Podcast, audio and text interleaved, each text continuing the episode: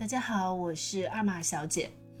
每年春节之前呢，中信里昂证券都会出一份有一点娱乐性质的风水报告，并且呢会发布一个中信里昂风水指数，预测下一个生肖年份里港股的走势。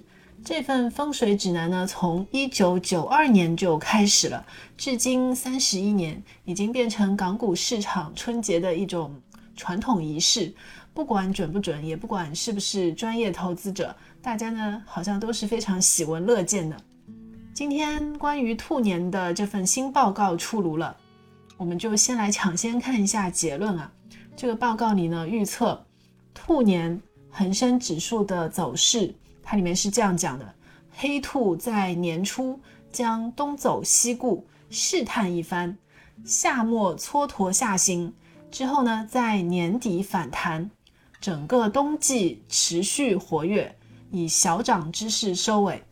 逐月来看，恒指年初一切顺利，但三月呢会有一次短暂的回调，然后恢复增长势头，直到夏末。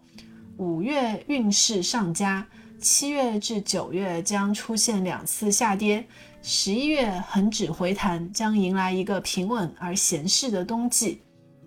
这个预测的基本原理呢，报告里也解释了。因为恒生指数诞生于一九六九年十一月二十四日，所以恒生指数可以看作是五行属土，生肖为鸡，也可以称为土鸡。这个报告里呢，解释了他们是怎么做这个预测的。里面呢就说，一年一度的风水指南结合了神秘的地煞天星之力。来预测我们最爱的土鸡恒生指数的方向，然后呢，又说这个预测方法其实是有一点剑走偏锋的，用的是四柱八字排出命盘，再用月度运势为基础，描绘出恒生指数的趋势和相对变化幅度。这里面用到了五行相生相克的原理。还有呢，飞星化煞之说，总之就是用上了一些比较传统的风水理论啊。其实我自己呢，会每年看一下关于行业的预测。这份报告里说呢，按照风水理论，把每个行业呢可以分为金木水火土。兔年财运最旺的呢，应该是火系的行业。火系的行业就包括像石油、天然气、时装，还有科技。高点会出现在春末，同时呢，木系的行业运势也不错。木系行业包括了医疗、教育和种植业，高点出现在早春、晚秋和冬季。相比之下，土系的房地产、建筑业，水系的旅游、酒店和运输业有可能表现平平，这也许让人失望，但是。对香港还有大中华区正苦苦挣扎的旅游和房地产业而言呢，这个报告里说，这个可能已经是有所好转了。另外，由于八字再次缺金，金融和以金属为原材料的行业，比如说电池制造，将持续的受到压力。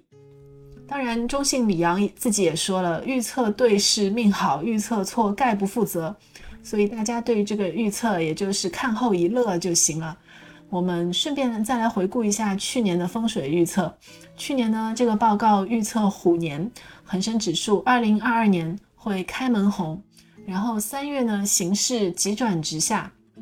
这一点其实倒是说的有点准的，因为三月份正好俄乌战争开始。然后呢，他又预测之后稳定增长，在夏季达到顶点。秋初市场下行之后呢，再度好转，一路增长进入冬季，恒生雄鸡将以高唱迎来新年。对照恒生指数的这个走势啊，可以说它的开头和结尾是比较准的。但是呢，去年秋季的那次大跌其实是没有预测准。以上就是今天的分享，如果觉得有用呢，可以关注我的专辑，也可以点赞或者留言支持哦，谢谢大家。